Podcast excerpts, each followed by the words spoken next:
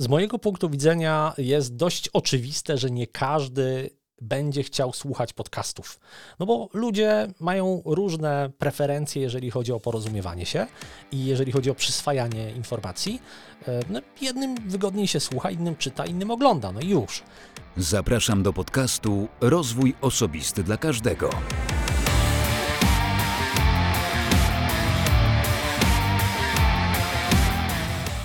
Ja nazywam się Wojtek Struzik, a Ty będziesz słuchał właśnie 110 odcinka podcastu Rozwój Osobisty dla Każdego, który nagrywam dla wszystkich zainteresowanych świadomym i efektywnym rozwojem osobistym. Moim gościem jest dzisiaj Marek Jankowski, gospodarz i współzałożyciel podcastu Mała Wielka Firma, jednego z najstarszych, jeśli nie najstarszego podcastu biznesowego, który regularnie od blisko 12 lat, czy też już ponad 12 lat, publikuje swoje audycje. Zanim zaproszę Cię do rozmowy z Markiem, przypomnę, że 109 odcinek był odcinkiem solowym, w którym poprzez krótką historię ze swojego dzieciństwa, niekoniecznie pamiętaną przeze mnie, ale tak bardzo często powtarzaną mi, że wydaje mi się, że jest dokładnie moim wspomnieniem, opowiedziałem Ci coś, co z kolei miało Cię zainspirować. Czy udało mi się to? Hm, napisz do mnie i powiedz po tym, jak ten odcinek przesłuchałeś lub zobaczyłeś, bo odcinek solowy od pewnego czasu jest dostępny również w pełnej wersji wideo na YouTube. No dobrze, z Markiem Jankowskim rozmawialiśmy przede wszystkim dużo o podcastach. O tym, co nam dają podcasty, co dają konkretnie Markowi, bo to, że Marek daje bardzo dużo swoim słuchaczom, to chyba wszyscy, którzy słuchali odcinka choćby jednego małej wielkiej firmy, wiedzą doskonale. Jak wyglądała historia małej wielkiej firmy? Od czego się zaczęło? Jeśli jeszcze nie znasz tej historii, to serdecznie Cię zapraszam do przesłuchania całej rozmowy. Marek na końcu poleca dwie fantastyczne książki. Ja mówię o książkach na końcu w moim podcaście, a jak wiesz, Marek w swoim podcaście o książkach mówi na samym początku, ale obaj polecamy książki. Więc jeśli książek polecanych w podcaście Rozwój Osobisty dla Każdego jest Ci mało, to zapraszam na stronę Mała Wielka Firma. Tam tych książek jest jeszcze więcej. Zapraszam serdecznie do wysłuchania rozmowy z Markiem. Nazywam się Marek Jankowski, jestem od 14 lat, jej, nie od 14, od 17 lat jestem przedsiębiorcą. Jakoś tak się przyzwyczaiłem, że od 14, ale, ale od 17 lat jestem przedsiębiorcą. E, poza tym nagrywam podcast Mała Wielka Firma. E, no i co? No jestem, jestem mężem, jestem tatą i to takie, no w największym skrócie to tyle. No właśnie, w skrócie, a będziemy to pewnie rozbudowywać później. No to y, przejdźmy do kolejnego pytania, które zawsze zadaję gościom podcastu. Jaka jest Twoja pasja albo jakie masz pasje? Mm, no to jest trudne pytanie tak naprawdę, bo yy, ja naj, najkrócej mógłbym znowu, streszczając się, mógłbym powiedzieć, że praca jest moją pasją, bo ja lubię pracować, no ale też yy, pytanie, co to jest praca? W przypadku przedsiębiorcy to są różne rzeczy, ale taką rzeczą, która trzyma się mnie bardzo długo, to jest właśnie chyba nagrywanie podcastu, bo e, dosłownie dwa dni temu minęło 12 lat, od kiedy ukazał się pierwszy odcinek mojego podcastu, no więc to jest coś takiego, co robię bardzo długo i co ciągle sprawia mi przyjemność mimo to. A poza tym są takie rzeczy, jak wiesz, które bardzo lubię, e, jak podróże, jak dobre jedzenie, no ale podróże, jak wiadomo, w, w czasach COVID-u to jest trochę ograniczona tak. przyjemność, więc, więc jakby nie, nie praktykuję ostatnio. A jeżeli chodzi o dobre jedzenie, to zastanawiam się, czy to można nazwać pasją, bo e, wiesz, no jakby każdy chyba lubi dobre jedzenie, tak mi się wydaje, mm, ale wydaje mi się, że też to jakby słowo pasja e, ma trochę głębsze znaczenie niż tylko to, że się coś lubi.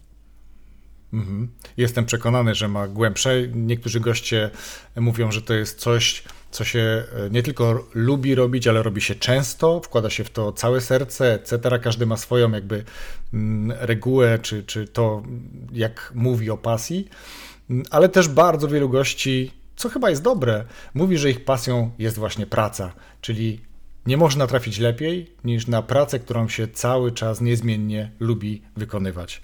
Super, bardzo mi się to podoba.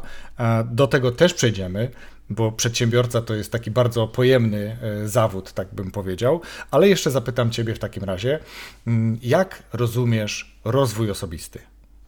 Mm, jest takie popularne stwierdzenie, czy, czy taka zachęta, żeby stawać się każdego dnia lepszym. I wydaje mi się, że to, to jest chyba najbardziej mm, dobra definicja rozwoju osobistego, przy czym każdego dnia to jest trochę trudne, dlatego że to z jednej strony y, powoduje takie ciśnienie, że ja muszę dzisiaj, jutro i pojutrze i po pojutrze i nie daję mm, szansy na oddech, więc nie wiem, czy każdego dnia to jest taka dobra miara. Może mm, każdego kwartału, czy miesiąca, czy roku, no to, to, tak, żeby dało się to zmierzyć. A poza tym, to stawanie się lepszym e, nie zawsze da się zaobserwować z dnia na dzień. Więc wydaje mi się, że duża część tego, że osiągamy lepsze rezultaty, czy stajemy się lepsi w jakiejś dziedzinie, wynika z tego, że my to po prostu codziennie robimy. Więc y, to ten czas ta perspektywa jest konieczna, dlatego y, powiedziałbym, że to jest stawanie się lepszym, ale y, no niekoniecznie każdego dnia, natomiast na pewno w jakiejś tam dłuższej perspektywie tak. Czyli reasumując, można powiedzieć, codzienna praca, żeby być lepszym. Tak, tak, tak, bo trzeba, widzisz, o, to dobrze, że powiedziałeś praca, e, bo to oczywiście nie musi dotyczyć tylko zawodowej sfery życia, ale to na pewno wymaga tak, tak. pewnego tak. wysiłku i to wymaga działania. To nie jest tak, że sobie przeczytamy jakąś książkę i od tego staniemy się lepsi, to może nam uruchomić pewne procesy myślowe w głowie, ale y, no, ten, ten rozwój bierze się stąd, że my te procesy przekładamy na jakieś działania. Mhm. E, dokładnie tak i to często też jest mówione, że jest to proces, jest to jakby proces nieustanny i byleby się tylko nie zakręcić, jak to mówią niektórzy, nie zafiksować na tym rozwoju i rozwijać, rozwijać, tylko żeby go nie było widać, bo bardzo często też tak może być. To też e, niektórzy mówią o tym, że są fani rozwoju osobistego, którzy dużo czytają, którzy jeżdżą na konferencje, tylko jakby progresu w ich samych y, działaniach, w ich y, rezultatach nie ma i to jest taka trochę syzyfowa praca wtedy chyba, prawda? Tak, no, no można się wkręcić rzeczywiście w taki w takie dążenie do bycia lepszym dla dążenia do bycia lepszym, a tutaj chyba y, chodzi o to, żeby to się przekładało na, na różne sfery naszego życia, a nie tylko na samo takie, trudno mi to porównać właśnie, ale takie bieganie, z, czekaj, czy to jest dobre porównanie, gdybyśmy powiedzieli, że tam biegamy staczkami tak szybko, że nie mamy nawet czasu załadować? E, no nie, trochę no, tak. Troszkę tak, trochę troszkę tak. tak, no, ale, ale właśnie... Nie, nie, mam kiedy wdrożyć, bo ciągle się rozwijam, o, nie? O, tak, ciągle tak, czytam tak, i nie tak. mam kiedy tego wdrożyć, co przeczytałem, no bo to tak w odniesieniu do książek, które są jakby takim e, pierwszym chyba, co przychodzi do głowy, kiedy się pyta o rozwój osobisty. Książki. Tak. o książkach będzie troszkę później. E, Marku, mm, trzy przedsiębiorstwa, trzy spółki, jak y, dobrze przeczytałem na Twojej stronie. E, podcast, Ty powiedziałeś 12 lat, ja byłem na Twoich, czy też na dziesiątych urodzinach Twojego podcastu. Gratuluję w ogóle imprezy i to było niesamowite doświadczenie. Dla mnie wtedy bardzo, bardzo takiego początkującego podcastera, chociaż dzisiaj przy Tobie dalej jestem bardzo mocno początkującym podcasterem. Mm, jesteś też chyba najstarszym podcastem biznesowym w Polsce, który tak regularnie mm, nadaje e, audycję, tak? Tak, to znaczy mm, starałem się znaleźć, bo są ludzie, którzy są dłużej podcasterami, no bo na przykład Borys Kozielski, którego znamy obydwaj, y, zaczynał wcześniej, tak. ale szukałem takiego podcastu, który ukazywałby się przez więcej lat niż mała wielka firma i nie znalazłem, może jest, ale ja nie znalazłem. E, są podcasterzy, którzy zaczynali wcześniej, ale oni robili po drodze różne projekty. Natomiast oczywiście e, no, to, to w moim przypadku ta wierność jednemu podcastowi gdzieś jest taka e, nietypowa, jak na przynajmniej polskie, chociaż nie tylko polskie warunki.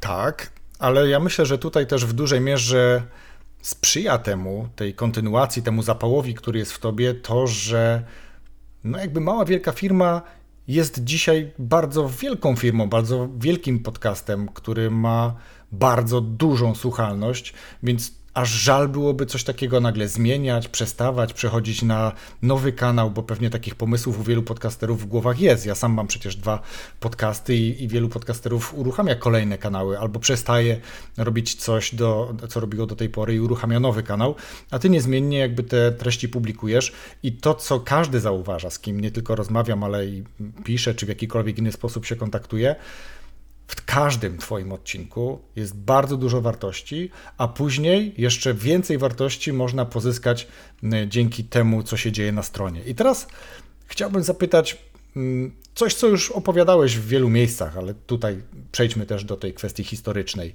Jak wyglądał początek małej, wielkiej firmy? Co się zadziało później? I jak wyglądała ta droga do jej obecnego dzisiaj kształtu? Ja się śmieję dość często, że jestem chyba jednym z niewielu podcasterów, którzy zaczęli robić podcast nie wiedząc, co to jest, bo rzeczywiście tak było. To znaczy, zaczęło się od tego, że napisałem książkę Mała Wielka Firma, ona się ukazała w 2008 roku i zastanawiałem się, jak ją promować, mimo że ona była wydana przez wydawnictwo, no ale wydawnictwa już wtedy też zachęcały autorów do jakiejś aktywnej promocji. I pierwszym krokiem był blog, ten blog ruszył, tam był taki darmowy kurs e-mailowy, można się było zapisać, co też było jakimś ewenementem na, na ówczesne czasy. No ale ciągle mi czegoś brakowało. Ja studiowałem marketing, lubię marketing, interesuję się nim, więc y, miałem taką chęć, żeby zrobić coś jeszcze. I Paweł Tkaczyk mówi: nagrajmy podcast. E, więc no, pierwsze moje pytanie brzmiało, ale co to jest? I on mi musiał e, wytłumaczyć i tłumaczył mi, że to jest wiem, że jakoś trudno mi to wchodziło do głowy. On mówi, słuchaj, no to jest tak, że siadamy, na, nagrywamy naszą, naszą rozmowę i wrzucamy to do internetu. Ja mówię, ale po co ktoś miałby tego słuchać? I w ogóle jak? No bo wtedy nie było smartfonów jeszcze, można było posłuchać różnych rzeczy w internecie, czy, czy zobaczyć y, siedząc przy komputerze, więc kompletnie nie mieściło mi się w głowie, że ktoś będzie siedział na przykład przez 15 minut i słuchał tego, co my gadamy. No tak jak ludzie nie słuchają radia siedząc przy nim, tylko raczej na przykład w samochodzie. I y, no Paweł gdzieś tam kilka razy wracał ten temat, bo on rzucił gdzieś to hasło, ja jakoś tak zignorowałem to, jakiś czas później znowu go zapytałem, co on by tutaj mi doradził, on znowu wrócił z tym tematem podcastu i gdzieś tak za tam drugim czy trzecim razem mówię, no pff, dobra, no spróbujmy. I usiedliśmy, zaczęliśmy nagrywać i tak to się zaczęło, więc rzeczywiście E, kompletnie nie byłem ani przekonany do tej formy, ani nie wiedziałem, jak to się robi, bo nie miałem żadnego punktu odniesienia, nie słuchałem wcześniej żadnego podcastu. Także tutaj ogromna zasługa Pawła, że miał tę wytrwałość i mnie do tego e, zachęcił i namówił. E, więc no, tak się zaczęło i początkowo mnie podcast miał być przedłużeniem książki. Także pierwsze trzy odcinki, jeżeli dobrze pamiętam, to były mm, takie omówienia kolejnych rozdziałów właśnie z książki Mała Wielka Firma, ponieważ książka miała siedem rozdziałów, to bardzo szybko zorientowaliśmy się, że to nie jest zbyt perspektywiczny plan, e, no bo już po tych trzech odcinkach zorientowaliśmy się, że fajnie nam się rozmawia i szkoda byłoby kończyć na siódmym odcinku. Więc poszliśmy w takie tematy, które nas obu interesowały. Obydwaj e, wtedy już prowadziliśmy firmy, interesowały nas właśnie takie rzeczy jak marketing, reklama, przedsiębiorczość, obsługa klienta i na te tematy zaczęliśmy sobie rozmawiać. I tak to się zaczęło. No i toczyło się, toczyło. E, mógłbym tutaj długo, no bo 12 lat to różne, różne meandry były tej podróży. Śmiało, śmiało. E, no, było tak, że na, na przykład, że dość szybko nasz podcast stał się audycją radiową, dlatego że ja wcześniej pracowałem w radiu i między innymi w Radiu Wrocław. Ktoś w tym Radiu Wrocław gdzieś e, trafił na nasz podcast, zaproszono nas jako gości do jakiejś takiej audycji popołudniowej, tak, żeby porozmawiać na chwilę i niedługo później dostaliśmy pytanie, czy nie chcielibyśmy zrobić takiej właśnie audycji dla przedsiębiorców w radiu, czyli de facto robić podcast w radiu. No i był, był taki czas, to było chyba kilka miesięcy. Z jednej strony było to super, no bo nagrywaliśmy regularnie, bo trzeba było, co ty, nagrywaliśmy, byliśmy na żywo najczęściej. E, ale z drugiej strony to było takie tempo trochę mordercze, no bo jednak e, obydwaj mieliśmy swoje zajęcia, swoje e, firmy i wyjazdy przede wszystkim, więc dość często e, trudno było zmieścić się w tym cotygodniowym harmonogramie, zdążyć z tym wszystkim, więc y, czasem było tak, że program, który miał być na żywo, musiał być nagrany wcześniej, no bo, bo inaczej się nie dało. No ale później jakieś tam były zawirowania, radio zmieniło ramówkę, w ogóle y, całe pasmo po 20, bo my byliśmy właśnie od 20, więc całe pasmo po 20 zamieniono na pasmo muzyczne i wszystkie programy, które tam były, zniknęły z ramówki, więc my też. E, więc no, trochę nam było szkoda z jednej strony, ale z drugiej trochę odetchnęliśmy, bo, y, bo faktycznie tempo było ostre. No a później mm, nagrywaliśmy. To był też czas, kiedy y, mój podcastowy partner, czyli Paweł Tkaczyk, zaczynał bardzo dużo. On wcześniej już jeździł po konferencjach, szkolił, ale wtedy bardzo, bardzo się to na, nasiliło i gdzieś y, coraz trudniej nam było się złapać po prostu, bo, bo ja też jeździłem, bo ja też miałem targi, mnie też często nie było. E, no i tak się rozmijaliśmy, rozmijaliśmy i w pewnym momencie okazało się, że żeby cokolwiek się ukazywało, to może lepszą formą byłyby po prostu wywiady, więc zacząłem nagrywać wywiady. Albo czasami we dwóch nagrywaliśmy, ale, ale zwykle no, spadło to na mnie, aż w pewnym momencie doszliśmy do wniosku, że mm, no, trochę nie fair jest mówienie słuchaczom, że to jest podcast prowadzony przez nas dwóch, kiedy de facto no 80 czy 90% odcinków to byłem ja i gość. I y, po każdym takim, czy może nie po każdym, ale po wielu takich odcinkach pojawiały się pytania, a gdzie jest Paweł, a kiedy będzie Paweł? Ja mówię Pawłowi, no wiesz co, no przestańmy tych ludzi robić w konia. Y, ja bardzo chętnie z tobą zawsze pogadam, jak będzie tylko taka okazja, e, no ale y, chyba czas im powiedzieć, że po prostu no ja będę ten program, ten, ten podcast dalej prowadził już. No i, i tak się stało. E, dlatego od pewnego czasu to jest mój podcast. Paweł jest, e, jak zawsze się śmieje, honorowym współprowadzącym i mm, kiedy mamy okazję pogadać we dwóch, no to super, ale mm, no, jest, jest to w tej chwili oficjalnie tylko mój podcast. Mhm. E, podcast, który standardy ma iście amerykańskie, tak bym powiedział, dlatego że e, to jest, można powiedzieć, taka kolebka trochę podcastingu. Te podcasty są dłużej na rynku, ludzie tam są już trochę bardziej doświadczeni od wielu, wielu podcasterów e, w Polsce. I to, co ty oferujesz w ramach zarówno samych audycji jak i tego, co później można znaleźć u siebie na stronie, to jest taki standard dla wielu trochę niedościgniony. Y, jak dochodziłeś do tego, żeby zrozumieć, albo też tak naprawdę, no nie chcę dopowiadać albo podpowiadać odpowiedzi, jak dochodziłeś do tego, żeby ta strona i podcast były jednym i dawały dodatkowe wartości? Z mojego punktu widzenia jest dość oczywiste, że nie każdy będzie chciał słuchać podcastów. No bo ludzie mają różne preferencje, jeżeli chodzi o porozumiewanie się i jeżeli chodzi o przyswajanie informacji.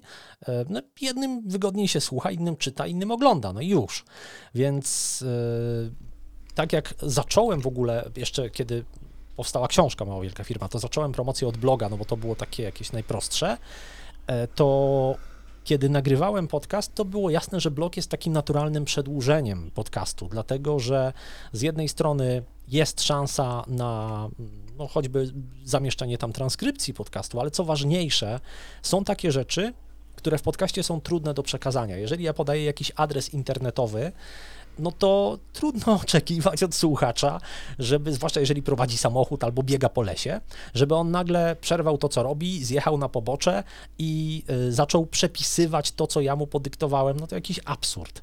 Więc strona mhm. internetowa, czy opis podcastu, który tam się znajduje, y, pomaga, jest użyteczny. Ja w ogóle jestem fanem użyteczności i ja nienawidzę marnotrawstwa. Y, więc z mojego punktu widzenia to jest tak naturalne, że aż, aż właściwie trudno to tłumaczyć. No jeżeli jest podcast, to on powinien, znaczy nie każdy podcast musi mieć stronę internetową, ale jeżeli jest taki podcast jak mój, czyli taki, w którym mówimy o pewnych źródłach informacji, podajemy właśnie e, coś, co warto zobaczyć, kliknąć ten link, e, czy mówimy o książkach, no i warto też kliknąć, zobaczyć, co to za książka, to dobrze te rzeczy zebrać w jakimś jednym miejscu, żeby słuchaczowi było po prostu wygodnie po nie sięgnąć, więc to jest e, podstawowa sprawa.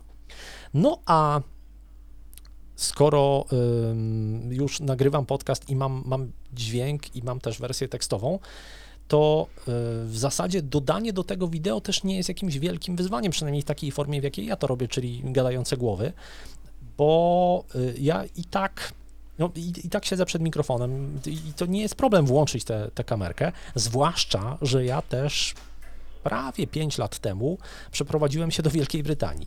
Więc wszystkie wywiady, które przeprowadzałem w ciągu ostatnich pięciu lat, to były wywiady zdalne. Ja i tak się z tymi gośćmi widziałem, nagrywając ich. Więc e, no, tym bardziej włączenie tego przycisku e, w- w- nagrywania, no, to, to nie jest żaden dodatkowy wysiłek. Oczywiście, no jest tam trochę więcej, to, trochę to upraszczam, no bo trzeba zadbać o jakieś światło, tam jakoś, nie wiem, no żeby z tyłu nie było jakichś kompromitujących rzeczy w tle i tak dalej, to coś, coś trzeba dodatkowego zrobić, ale to jest kolejna forma, która pomaga dotrzeć do dodatko- dodatkowych słuchaczy. Także y, tak, tak to się działo, jeżeli chodzi o pojawianie się dodatkowych form.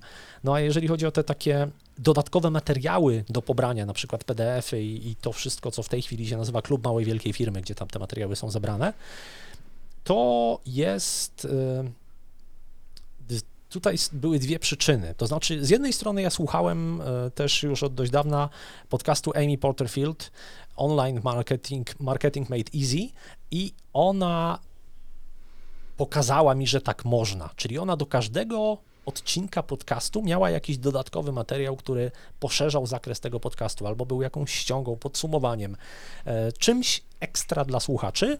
No i oczywiście to jej pomagało budować listę mailingową, która jest e, no, podstawą wszelkich działań w internecie właściwie. I pomyślałem sobie, że to jest super pomysł i, i e, tak też zacząłem robić. To jest znowu, no, coś, co wymaga dodatkowej pracy, ale y, ma to sens, uważam. I rzeczywiście, jeżeli zgodzimy się co do tego, że lista mailingowa jest podstawą w biznesie online, to dodawanie takich rzeczy wartościowych dla słuchacza, które ja mogę mu dać w zamian za jego adres e-mail, po, połączonych tematycznie z treścią odcinka, to jest naprawdę no, dużo lepsze niż, niż jakiś jeden tak zwany lead magnet, gdzie wrzucam jakąś jedną treść i daj mi maila, dostaniesz to. Dużo lepiej, jeżeli tych, tych, tych różnych bonusów jest y, dużo więcej, no i one są właśnie tematycznie połączone z konkretnym odcinkiem. Zdecydowanie tak. Twoja strona pod wieloma względami jest stroną wzorcową. Kiedyś ktoś na którejś z grup podcasterskich zapytał, jaką stronę polecilibyście dla podcastu jako taką wzorcową. Pierwsze wpisy dotyczyły małej, wielkiej firmy, a później wiele, wiele, wiele innych dotyczyło również właśnie małej, wielkiej firmy. Więc to, co zrobiłeś, bo strona jest e, po rebrandingu jakby nowa, tak? Od, e, Od roku jeszcze nie ma roku. Tak, tak. No, tak, około tak, roku. niecały rok, tak. Więc faktycznie e, zebranie tego w- w jed- w jedno miejsce, pogrupowanie, e, wiesz, wysortowanie książek, które polecacie z gośćmi, e, tych materiałów do pobrania, które automatycznie są świetnym, gratuluję, narzędziem do zbierania list mailingowych, która to z kolei lista, oczywiście gdzieś tam kiedyś się przekłada, nawet jeżeli dzisiaj ktoś nie sprzedaje, to już powinien myśleć o tym, bo pewnie kiedyś zacznie. Ja też powoli mam taką refleksję, więc coś tam, coś tam się uczę, podglądam również u Ciebie, więc jak najbardziej, jeśli ktoś chciałby czerpać przykłady, to Twoja strona i Twój sposób, w jaki to prowadzisz, jest jak najbardziej na miejscu. Mm, Powiedziałeś też, że nagrywasz materiały wideo. Tak, nagrywasz materiały wideo i na YouTubie masz chyba ponad 24 tysiące subskrybentów kanału, więc to ewidentnie jest e, jakby ta rzesza e, słuchaczy, oglądaczy, bo nie każdy jakby przekonuje się do podcastów. Niektórzy, szczególnie chyba młodzi, mam wrażenie, są sfokusowani na, na YouTubie i, i ciężko im odejść od tego ekranu, więc zdecydowanie docierasz również wtedy do nich. E, Jak ty, Marku, przygotowujesz się do rozmowy z gościem w swoim podcaście? Ha, to jest. y, To jest tak, że ja generalnie staram się zapraszać osoby, co do których mam bardzo dużą nadzieję, a staram się mieć pewność, że będzie mi się z nimi dobrze rozmawiało. I to jest taka rzecz bardzo miękka i trudna do zmierzenia, ale mm, szukam informacji, jeżeli to jest gość, którego ja nie znam osobiście, albo nie znam z internetu, czy z jakichś wystąpień, gdzie miałem okazję go zobaczyć, to staram się y, zebrać o nim więcej informacji, żeby go poczuć. Czy my nadajemy gdzieś tam na tych samych falach, co nie znaczy, że się musimy we wszystkim zgadzać, ale y, ja, ja mo- mogę się z kimś nie zgadzać, ale chciałbym, żeby on miał jakieś argumenty, e, których ja będę ciekawy i których chętnie posłucham. Więc y, to jest taka, mm, taka pierwsza rzecz, y, czyli no, poznanie tego człowieka. E, I jest, jest kilka takich elementów, które składają się na, na wybór gościa, bo to jest oczywiście wiadomo, jeżeli mamy rozmawiać o konkretnym temacie, powiedzmy o budowaniu listy mailingowej, to wiadomo, że ta osoba musi znać się na tym. Ale y, dobrze, żeby też znała się na tym od strony jak najbardziej praktycznej. Żeby nie tylko była ekspertem, który jeździ i szkoli z tego tematu, ale żeby też sama miała taką listę, żeby sama ją budowała, bo wtedy ta wiedza jest dużo bardziej namacalna, tam jest dużo więcej ciekawych przykładów i taka rozmowa jest dużo bardziej mięsista. E, bardzo ważnym elementem jest to, żeby taki gość po prostu umiał mówić w sposób, który nie uśpi odbiorców i nie zanudzi tych odbiorców, no bo, bo to jest podcast i tutaj sama wiedza, wiedza się, wiesz, może obronić, jak piszemy jakąś pracę naukową, ale jeżeli to jest występ w podcaście, to ta osoba musi mieć odrobinę jakiejś, przynajmniej odrobinę, jakiejś takiej dobrej energii, żeby ta wiedza się przebiła. Więc jeżeli to jest ktoś, kto ma ciekawe porównania, ciekawy sposób mówienia, poczucie humoru e, ma i nie waha się go używać, no to, to, to super, bo to wszystko ożywia tę rozmowę i sprawia, że słuchacz gdzieś nie, nie odpływa nam w trakcie. No i problem polega na tym, że im dłużej się nagrywa podcast, tym w zasadzie jest trudniej, no bo pula takich najbardziej oczywistych gości się wyczerpuje, Poza tym nie chcemy tych najbardziej oczywistych gości, e, no bo chcemy jednak kogoś takiego, kto... Oryginalnego. Oryginalnego, a nawet powiem ci, e, bo to nie zawsze sama osoba musi być oryginalna, ale e, na przykład kiedyś umawiałem się na rozmowę z gościem, którego chciałem ugryźć, że tak powiem, od innej strony. Znaczy, wiedziałem, że on się pojawiał w innych podcastach, ale ja chciałem z nim zrobić trochę inną rozmowę, więc posłuchałem tych innych podcastów, żeby dowiedzieć się, o czym on tam mówił i jak mówił, i szukałem takiego pomysłu, żeby nie powielać tego, co już było. Więc y, to jest y, też pewnego rodzaju y, wyzwanie. Poza tym, no im dłużej zapraszamy gości, tym, tym właśnie ten, krąg naszych bezpośrednich i, i pośrednich znajomych się e, wypala i z jednej strony on się poszerza, kiedy zapraszamy kolejne osoby, bo te kolejne osoby mogą nas naprowadzić na jeszcze kogoś nowego, no ale gdzieś, gdzieś ta praca staje się, e, jeżeli chodzi o wyszukiwanie gości, coraz trudniejsza. No i jest jeszcze jedna sprawa, która jest trochę taka uwierająca.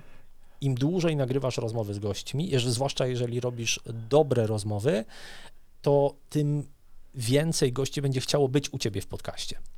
I z jednej strony to jest no super, bo nie musisz już tak dużo pracy wkładać w wyszukiwanie, ich, ale z drugiej strony to jest mniej super, bo czasami tacy goście po prostu, niestety, to jest też związane ze wzrostem popularności podcastów, oni zaczynają traktować podcast jako kolejny kanał promocyjny i traktują ciebie jako kanał, rozumiesz? Znaczy, ja nie chcę być traktowany jako kanał, domyślam się, że ty też nie.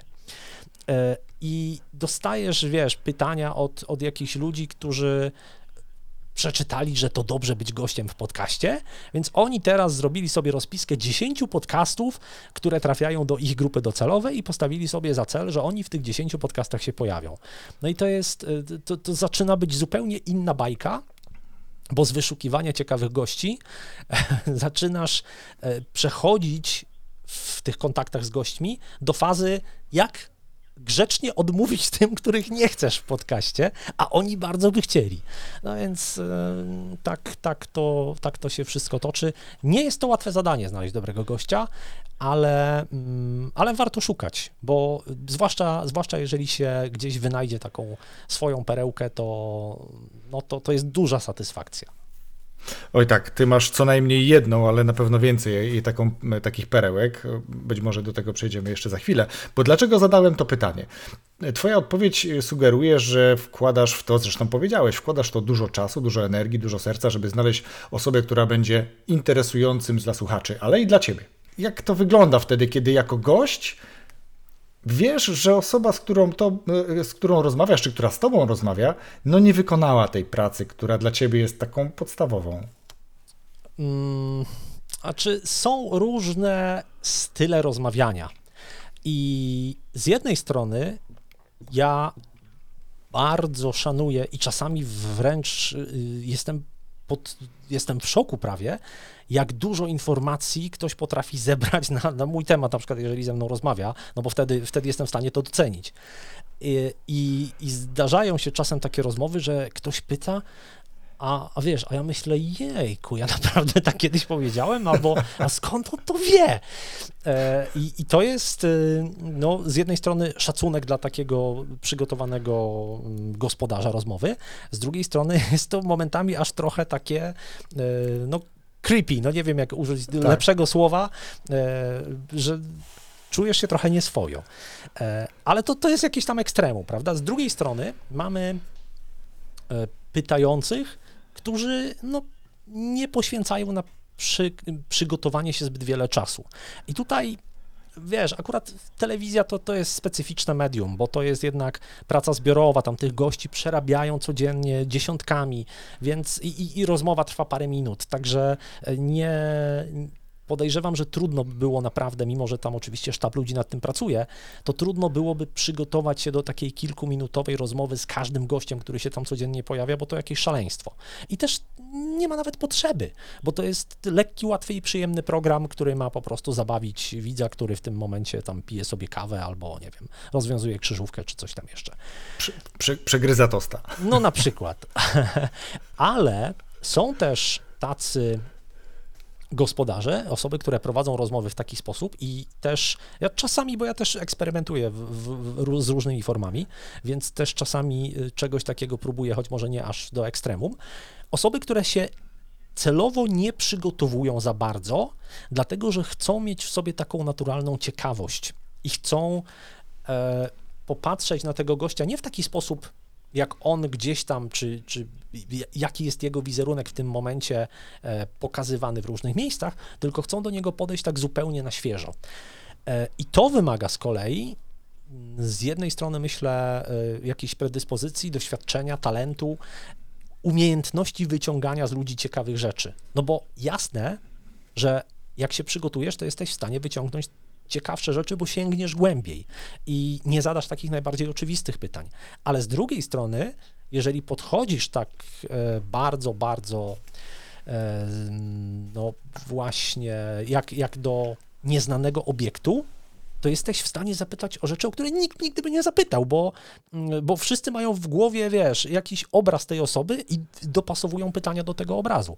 Więc e, ja jestem e, naprawdę dużym fanem tego, żeby każdy szukał własnej drogi. I nie, nie ma jednej, jedynie słusznej metody prowadzenia wywiadów, zadawania pytań, czy zapraszania gości, czy dobierania gości. I całe szczęście, bo to by było strasznie nudne. Każdy, myślę, może Dokładnie tak, zgadzam się i warto eksperymentować, dlatego cieszę się, że to powiedziałeś, że również ty eksperymentujesz i różnie, różne formy rozmowy mm, stosujesz u siebie i to jest e, super, bo to też pokazuje, że to są nowe doświadczenia zarówno dla ciebie, jak i dla gościa i to jest, to jest między innymi właśnie rozwój, tak? To jest eksperymentowanie, próbowanie, e, czasami właśnie takie, mm, takie jak to się mówi, hmm, systematyczna konsekwencja to akurat odwrotność, ale coś, co pozwala być e, nienudnym, tak? Czyli jakby zaskoczę gościa. Oczywiście są pewne takie mm, stałe punkty, tak? Jaką książkę ostatnio czytałeś, czy teraz czytasz i tak dalej, i tak dalej. Coś, na co słuchacze też czekają, bo to jest też ważna rzecz. Ty też y, o tym nieraz mówiłeś i myślę, że, że to też warto powtarzać, że są pewne rzeczy, które w podcaście są istotne. Właśnie systematyczność, pewne stałe punkty, ale też ta zmienność, o której rozmawiamy. I hmm? wiesz co, wejdę ci w słowo, ale to jest strasznie ważne. Ta zmienność jest ważna też dla, dla mnie, jako dla autora, bo ja mam tak, że ja się bardzo szybko nudzę. I gdybym ja miał nagrywać przez 12 lat ten sam podcast, taki sam podcast, to ja bym po prostu, wiesz, wolałbym się młotkiem okładać po palcach. I ja na przykład też teraz od początku 2021 roku znowu zrobiłem twist i zmieniłem formułę podcastu i stwierdziłem, że ja teraz nie będę zapraszał gości. Będę nagrywał odcinki solo, nie będę nagrywał odcinków, które mają godzinę tam przeciętnie, tylko będę nagrywał takie, które mają 15 minut, bo ja sam chcę gdzieś poczuć pewną świeżość i myślę, że to jest, znaczy pewnie też, może nie dla każdego, ale dla mnie to jest bardzo ważne, żebym ja czuł, że robię coś nowego i żebym ja miał taki z jednej strony dyskomfort, że to jest właśnie coś takiego, gdzie ja mogę się jeszcze czegoś nauczyć, a z drugiej strony miał poczucie, że mm, no to, to nie jest takie nudne i, i, i tak dalej. I oczywiście jasne jest, że jeżeli my coś robimy, to my się pierwsi tym znudzimy, no bo obcujemy z tym dużo, dużo więcej niż ktokolwiek inny, e, więc nie ma co skakać z kwiatka na kwiatek, ale z drugiej strony też y, myślę, że mm, no, nie, ma co się bać jakichś takich zmian od czasu do czasu, e, o ile właśnie no, nie są to zmiany co dwa odcinki, no bo to rzeczywiście trudno by było Tak, to już wtedy takie znamiona chaosu trochę. Podoba mi się to, co mówisz, bo jest to bardzo bliskie też temu, jak ja uważam, jak ja pod- podchodzę, czy staram się podchodzić do podcastu. Na początku rozmowy o gościach powiedziałeś, że starasz się szukać takiego gościa, z którym tobie będzie się rozmawiało dobrze. Teraz powiedziałeś, że szukasz form takich, żebyś się ty nie nudził, czyli patrz, rozwijał. I ja tu od razu przekładam to na drugą stronę, czyli tych, którzy są po stronie głośnika, że skoro tobie z gościem rozmawia się dobrze, to zakładam, że im się tego dobrze słucha. Jeśli ty się nie nudzisz, bo się rozwijasz, eksperymentujesz, testujesz nowe formy, to oni też będą tym zainteresowani. I tak mi się to bardzo mocno, wiesz, yy, zazębia, że mówimy, ja się rozwijam, ja się uczę, ale przy okazji po drugiej stronie głośników są y, tysiące, a w Twoim przypadku pewnie setki tysięcy słuchaczy, którzy doświadczają tego i zapewne są Tobie za to wdzięczni. Teraz chcę zapytać Ciebie y, o taką rzecz. Ty w swoim podcaście, czy swoim podcastem, y, w każdym odcinku dajesz bardzo dużą wartość słuchaczom. A co Tobie daje ten podcast? Po pierwsze, dziękuję za docenienie moich starań. E, wiesz co, e, no masę rzeczy mi daje, tak prawdę mówiąc, gdybym miał powiedzieć tak najbardziej, najbardziej górnolotnie, to w zasadzie można powiedzieć, że podcast y, daje w ogóle sens życia. No bo jak popatrzymy e, tak bardzo z lotu ptaka na nasze życie, no to można wyróżnić, różnie to jest tam nazywane i kategoryzowane, ale można by wyróżnić takie trzy sfery. Jest, jest sfera pracy generalnie tam zawodowej, jest sfera jakichś relacji z, z ludźmi i jest sfera ja, gdzie ja, ja potrzebuję zadbać o siebie.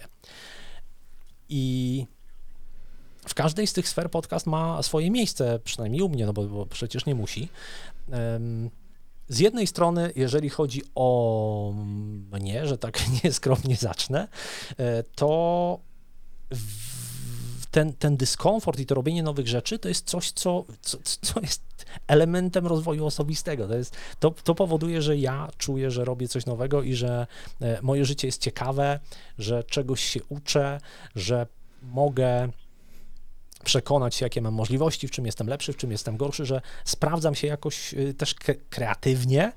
e, Jestem w stanie to, co wymyślę, przełożyć na jakieś działanie, zweryfikować, zobaczyć, jak mnie się z tym żyje, jak ludziom to się podoba, więc y, ta sfera ja myślę jest, jest mega istotna i bez tego, w zasadzie bez tego się nie da nagrywać podcastu. Znaczy, można potraktować podcast jako zadanie zlecone i no przecież są takie przypadki, są ludzie wynajmowani do tego, żeby prowadzić podcasty i można, ale wydaje mi się, że dużo przyjemniej się to robi, kiedy człowiek czuje, że ma z tego frajdę. I no, ja tak mam. Druga sfera to są relacje, i to jest fantastyczna rzecz, jeżeli chodzi o podcast, właśnie, bo z jednej strony to są relacje z gośćmi, oczywiście, których zapraszamy. I też wiele e, mówi się o tym, że nagrywanie podcastów w formie wywiadów to jest taki wytrych do każdych drzwi, no bo możesz do każdego uderzyć i e, zapytać go, czy, czy byłby gościem w Twoim podcaście, i w, w większości przypadków on się zgodzi. Jesteś w stanie sobie z każdym pogadać e, w, w- sytuacji jeden na jeden, nawet jeżeli są to osoby bardzo zajęte, które e, nie mają takiego czasu jeden na jeden dla bardzo wielu innych osób, to dla podcastera ten czas znajdą.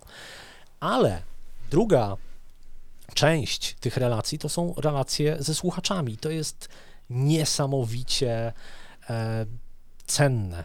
I ja, e, no jak byłeś na dziesiątych urodzinach podcastu, no to, to, to pamiętasz tę atmosferę i ja do dzisiaj mam po prostu gęsią skórkę, jak sobie przypominam, e, jak tam było fantastycznie.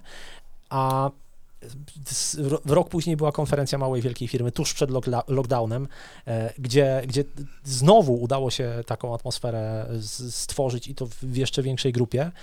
I to jest niesamowite czuć, że po drugiej stronie są e, no tacy, tacy ludzie, którzy po prostu cię lubią, którzy są ci wdzięczni za to, że się z nimi dzielisz tymi różnymi rzeczami, którymi się dzielisz, za tę wartość, którą im dajesz. E, I powiem ci ciekawostkę.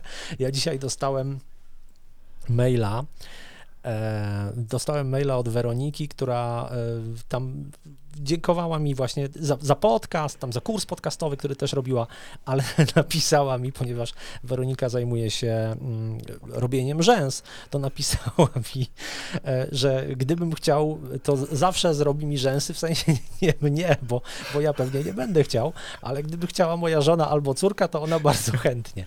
Więc no, to, to jest, wiesz, to e, aż, aż e, się człowiekowi twarz rozjeżdża w uśmiechu, jak czyta takie rzeczy.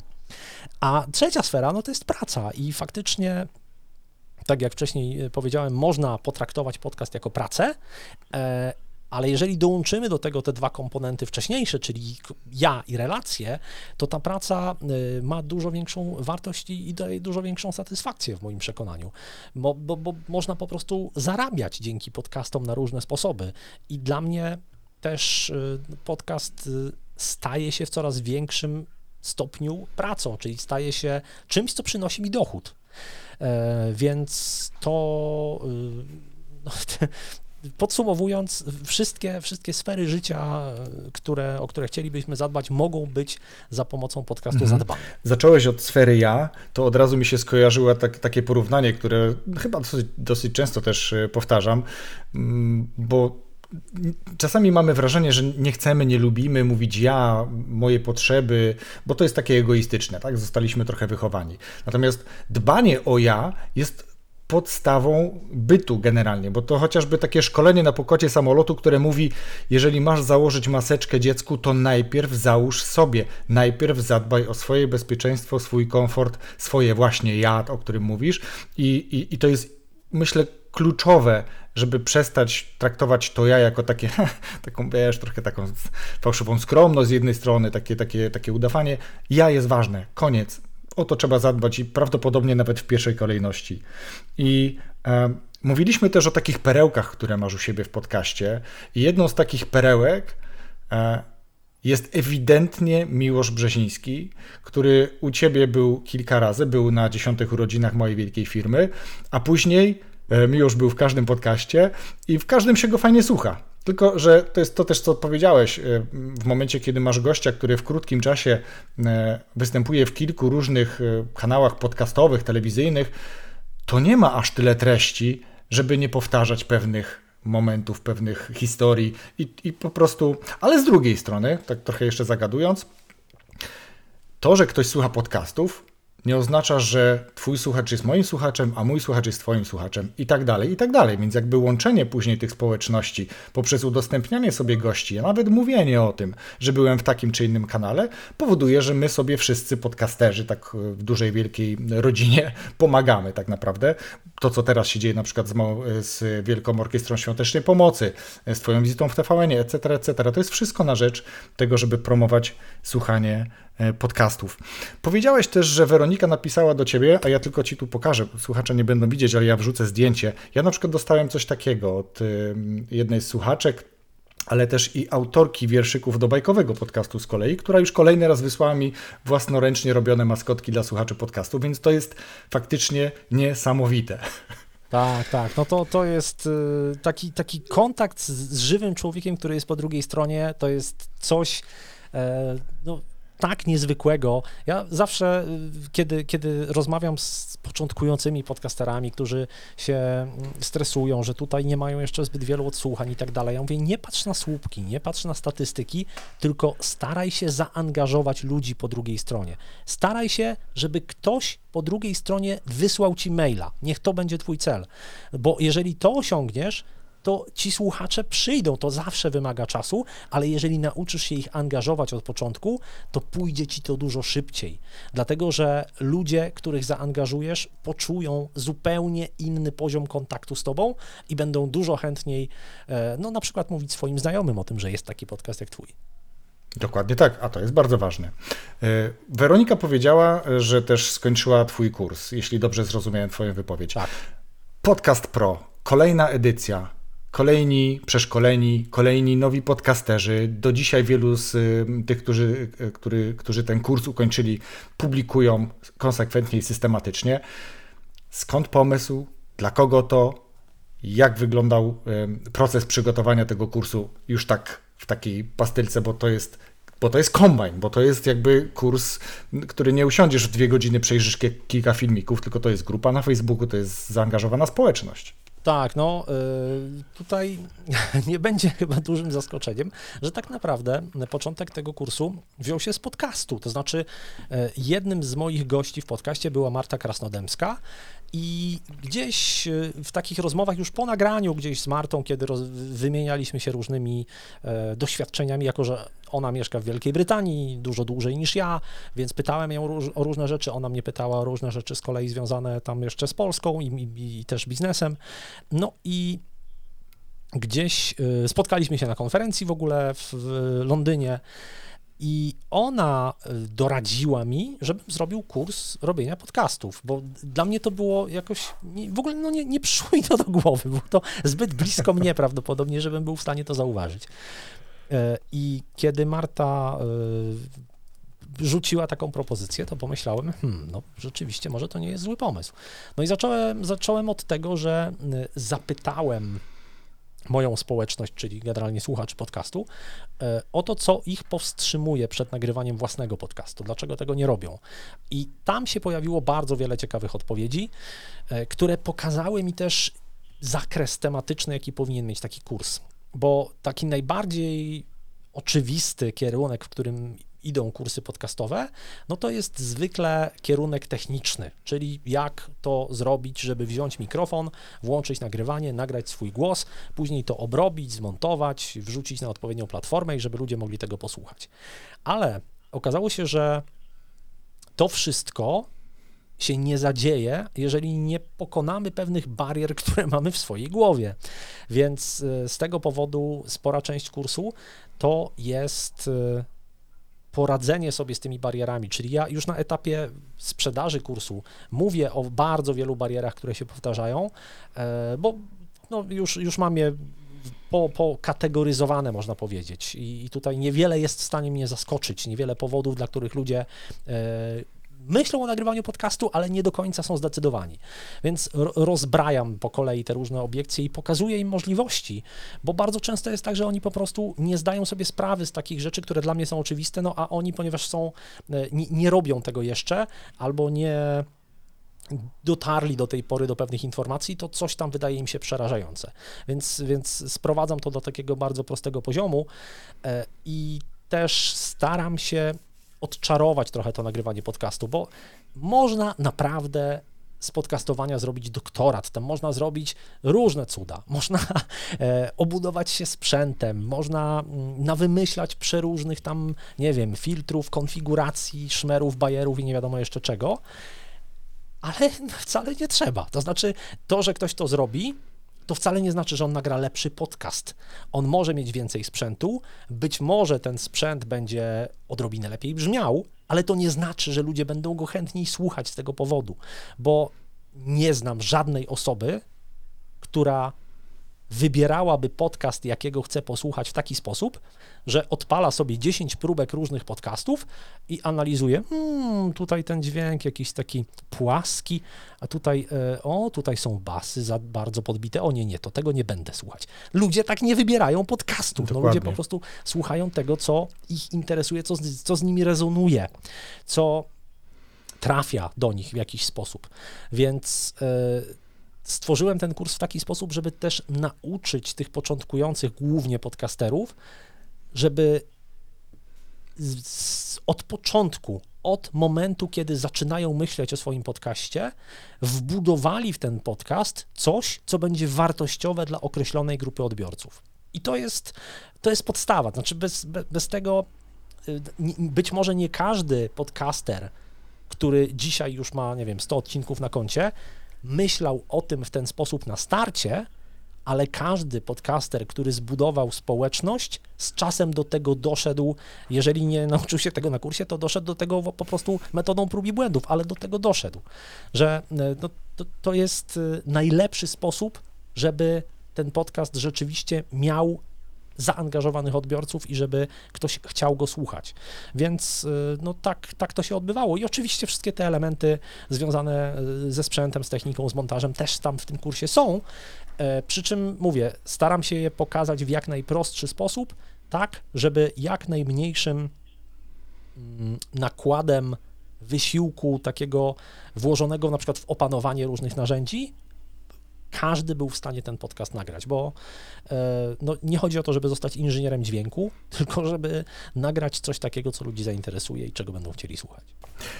Marku, bardzo podoba mi się rozmowa z Tobą. E, Ja mam wielką frajdę rozmawiając i myślę, że słuchacze e, będą mieli dokładnie taką samą, bo premiera będzie już za dwa tygodnie w piątek naszej rozmowy, czyli pierwszy piątek lutego, jeśli się w kalendarzu nic nie pozmieniało. Ale na koniec zawsze swoich gości też pytam, jaką książkę lub jakie książki poleciłbyś słuchaczom podcastu Rozwój Osobisty dla Każdego? O, to jest bardzo trudne dla mnie pytanie, no bo ja sporo tych książek przerabiam, ale jest taka książka, która wydaje mi się, y, no, każdy powinien ją przeczytać. To źle brzmi, bo, bo no nie ma książek dla każdego, ale myślę, że słuchacze Twojego podcastu, kiedy przeczytają tę książkę, a jeszcze lepiej posłuchają audiobooka, to naprawdę uznają, że to był bardzo dobrze spędzony czas. I to jest książka Wy wszyscy moi ja, Miłosza Brzezińskiego. Książka, która, e, mówię, mówię o słuchaniu, dlatego że z, dla mnie osobiście słuchanie Miłosza Brzezińskiego, kiedy, kiedy czyta swoje książki, jest dużo, e, znaczy du- dużo lepiej ta treść do mnie trafia niż wtedy, kiedy ja to sam czytam swoim głosem w swojej głowie. Więc e, dlatego polecam audiobook, a poza tym, jeżeli ktoś słucha podcastu, to prawdopodobnie też lubi słuchać audiobooków, więc e, wersja audiobookowa, wy wszyscy moi ja. I ten tytuł jest strasznie dziwny. Jak ja go zobaczyłem pierwszy raz, to w ogóle nie wiedziałem o co chodzi. Jak to wy wszyscy moi ja. E, I ten tytuł, może, żeby nie, nie wchodzić za, za głęboko, wynika z tego, że my sami jesteśmy odrobinę bardziej skomplikowani niż nam się wydaje. I to, że my podejmujemy pewne decyzje, zachowujemy się w określony sposób, to nie tylko wynika z tego, że my sobie coś postanowiliśmy i to robimy, ale to wynika z bardzo wielu innych rzeczy. I w tej książce jest napisane właśnie, z czego to wynika, że my zachowujemy się tak, jak się zachowujemy. To jest super ciekawa książka. Można się przy niej pośmiać, jak, jak przy wszystkich książkach Miłosza Brzezińskiego, bo ma genialne poczucie humoru. E, No i to jest. Ja, ja przeczytałem tę książkę już jakieś chyba 3 lata temu, ale od tamtej pory nie przeczytałem niczego lepszego, jeżeli chodzi o tę tematykę. No bo są oczywiście książki e, na, na różne tematy takie bardziej specjalistyczne, ale wy wszyscy moi ja to jest e, no, dla mnie numer jeden. Świetnie. Y, Ja się zgodzę z Tobą, bo faktycznie mm, rzadko kiedy audiobook czytany przez autora słucha się tak dobrze, jak O, te tak. czytane przez Miłosza. Bo trafiłem już na kilka takich, gdzie tytuł i sama książka bardzo wartościowe, ale nie byłem w stanie przesłuchać, wybrałem książkę e, do przeczytania, a już najgorsze są takie, gdzie bardzo chcę ją przeczytać, bardzo chcę ją przesłuchać, a okazuje się, że jest udostępniona w wersji czytanej przez robota, więc automatycznie odpada, tego się nie da słuchać, a są O. takie dostępne, No tak, naprawdę. E, I, i, I faktycznie mm, powiem, że ten tytuł jest taki miłoszowy trochę, nie? Wy wszyscy moi ja to jest takie bardzo pasujące do Miłosza. Czy jeszcze jakąś książkę, Marku, chciałbyś polecić? Ha, tutaj, wiesz co, no z takich książek, które mm, czytałem ostatnio, bardzo, bardzo dobrą książką na przykład y, jest, ja, ja po angielsku sporo czytam, jest taka książka, która, którą czytałem ostatnio i która zrobiła na mnie też spore wrażenie, e, to jest książka pod tytułem Badass, e, czyli wymiatacz powiedziałby po polsku i książka mówi Tak o tym, grzecznie. jak sprawić, tak, jak sprawić, żeby nasi klienci, czy tam jest mowa o użytkownikach, dlatego że autorka tej, książka, czyli, tej książki, czyli Cathy Sierra, to jest osoba, która jest z branży e, z IT, ale konkretnie ona zajmowała się tworzeniem gier, więc tam, no, tam są użytkownicy, no bo gier wideo, e, więc e, tam jest mowa o użytkownikach i jak to zrobić, żeby ci nasi użytkownicy stali się właśnie tymi wymiataczami, E, bo to jest też ach, tyle myśli mam w głowie teraz, że aż mi, aż mi wiesz, aż mi się trudno wysłowić. Ale chodzi o to, że jeżeli chcemy, żeby ludzie korzystali z naszych produktów, to niekoniecznie powinniśmy położyć nacisk na, e, znaczy powinniśmy położyć nacisk na nasz produkt, ale nie w, w bardzo specyficzny sposób. W taki sposób, żeby tak naprawdę liczyło się to, co ten produkt pozwala zrobić naszemu użytkownikowi. To sukces użytkownika jest takim mm, ostatecznym celem, do którego powinniśmy dążyć. No i Katy Sierra w tej książce pokazuje, jak to zrobić, żeby z jednej strony temu naszemu użytkownikowi czy klientowi w ogóle chciało się rozwijać z tym naszym produktem i wchodzić na te kolejne poziomy i nie utknąć na poziomie ja jestem średnio zaawansowany, tylko żeby chciał być tym wymiataczem, żeby chciał być tym e, naprawdę mm, takim guru, jeżeli chodzi o to narzędzie, które my mu dajemy. E, I też jak e, nie, jak zabezpieczyć go przed różnymi rozpraszaczami. No bo kiedy wkraczamy na jakąś ścieżkę, to potrzebujemy nie tylko motywacji, żeby tą ścieżką iść dalej, ale potrzebujemy też trochę takich tarcz, żeby wszelkie tutaj dystraktory i pokusy, które są po drodze, nas z tej ścieżki nie ściągnęły. E, I ono to w tej książce opisuje, i ta książka jest y, też zupełnie inną, jest napisana w zupełnie innej formie niż te książki, które ja widziałem do tej pory, bo ona jest napisana trochę jak czyta się ją tak, jakby się uczestniczyło w prezentacji i oglądało e, czy słuchała autorki pokazującej slajdy, bo ta książka jest graficzna w dużej mierze, tam jest stosunkowo niewiele słów, e, jest ich sporo na przestrzeni całej książki, ale kiedy patrzymy na stronę, to tam jest dużo światła, tam są jakieś dymki, tam są jakieś obrazki, jakieś grafiki e, i to wszystko powoduje, że tę książkę myślę, dużo lepiej się rozumie, lepiej się zapamiętuje, chce się ją czytać dalej e, i ona jest taka, no zdecydowanie wyróżnia się też na tle innych książek biznesowych i nie tylko, także e, Badass to, to też e, Making Your Uses Awesome, chyba taki jest podtytuł, jeżeli dobrze pamiętam. Sprawdzę także... i na pewno podlinkuję do, do, do, do opisu tego powiem, podcastu. Okej? Okay? O, właśnie, już sięgnąłem na półkę. Making Users Awesome, tak. Taka okay. czarna okładka z czerwonym dużym napisem Badass. Nierozpraszająca, bym powiedział. Bardzo też rozmyślnie zaprojektowana.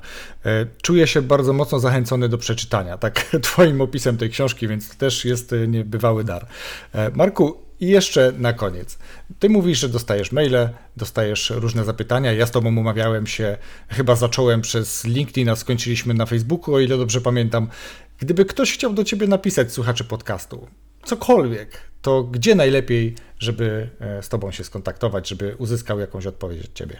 Najlepiej, e, jeżeli ktoś chce zapamiętać albo może zapamiętać adres mailowy, to jest marek małpa maławielkafirma.pl, e, ale nie musi zapamiętywać, bo jeżeli wejdzie na stronę maławielkafirma.pl i tam wejdzie w zakładkę kontakt, to tam jest formularz kontaktowy, który wszystkie wiadomości tam zostawiane no, przesyła właśnie na ten adres e-mail. Także e, to jest, e, to jest moja skrzynka. E, ja tę skrzynkę, nie, nie, tylko ja ją odczytuję, dlatego że odczytuje ją też Kasia, moja asystentka, no bo bardzo często przychodzą tam różne takie pytania proste, techniczne, więc, więc ona wtedy odpowiada od razu dużo szybciej niż ja bym to zrobił, mhm. a jeżeli to jest jakaś taka sprawa rzeczywiście, no, na, na, na którą ja powinienem odpowiedzieć, to wtedy trafia to do mnie.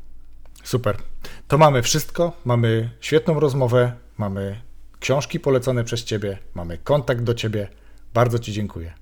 To ja bardzo dziękuję za zaproszenie. Bardzo mi miło i strasznie się cieszę, dlatego że e, pamiętam, jak. E, nie wiem, czy ty to pamiętasz, ale jak byłeś na urodzinach małej wielkiej firmy, to tam była ekipa, która zbierała wypowiedzi i między innymi twoją wypowiedź tam nagrali w, w tym klipie. E, I pomyślałem sobie, kurczę, jak, jak, jak, jak, jakie te fajne rzeczy tam powiedziałeś, jak mi, jak mi się miło zrobiło. E, no i gdzieś, wiesz, no, minęły dwa lata od tamtej pory, gdzieś tam się spotykamy w różnych sytuacjach, nie tylko internetowych nawet, jeżeli, tak. znaczy wtedy, kiedy jeszcze można było się przemieszczać normalnie. Tak, tak, e, Pyrcaster I... MDP w Poznaniu. Tak, no i to jest, to jest znowu, to jest mega miłe i to jest znowu ten element relacji podcastowych, to jest coś takiego, czego byśmy nie mieli, gdybyśmy nie nagrywali podcastów, więc y, no, oby, oby tak dalej. Zachęcam naprawdę wszystkich do tego, żeby chociaż spróbowali nagrywać podcasty. Nie każdemu się to spodoba, nie każdy się w to wkręci, ale jak się wkręci, to, no, to, to jest bardzo duża frajda. Rozwój osobisty dla każdego.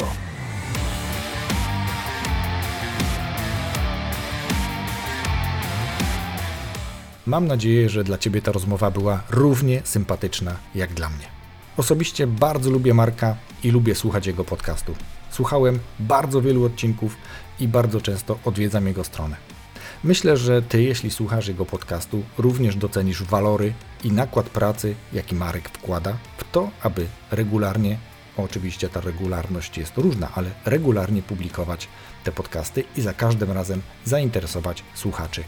Myślę, że wielu podcasterów może się cały czas jeszcze od Marka wiele uczyć. Ja próbuję uczyć się od Marka i innych doświadczonych podcasterów, również tych, którzy publikują poza granicami naszego kraju. Dziękuję Ci za wysłuchanie tego odcinka podcastu. Dziękuję też patronom za wsparcie, za ich zaangażowanie, za to, że dopingują mnie do nagrywania kolejnych odcinków, do uczenia się, do zapraszania ciekawych gości, ale też do wykorzystywania pytań, jakie, jakie podrzucają do mnie czasem. Pełna lista patronów jest na stronie mm, w opisie tego podcastu, a jeśli dotrwałeś do tego momentu i uważasz, że treści, które publikuję są ciekawe, wartościowe, zainteresowały Cię w jakiś sposób i chcesz dołączyć do grona patronów, przekonać się, jak to jest być patronem, to serdecznie zapraszam Cię na stronę patronite.pl łamane przez RODK. patronite.pl łamane przez RODK. A za dzisiaj serdecznie dziękuję i zapraszam za tydzień w piątek na nowy odcinek. Wszystkiego dobrego.